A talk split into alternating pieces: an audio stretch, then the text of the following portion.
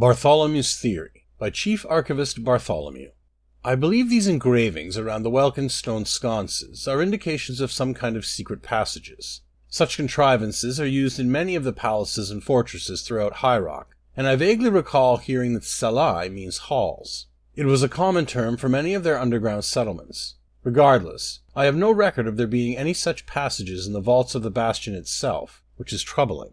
Prior Thierric shared my concern at the possibility that our fortress, and our relic vault no less, might not be as secure as we believe. He has tasked me with uncovering any of these possible weaknesses in our defense. I will not disappoint him.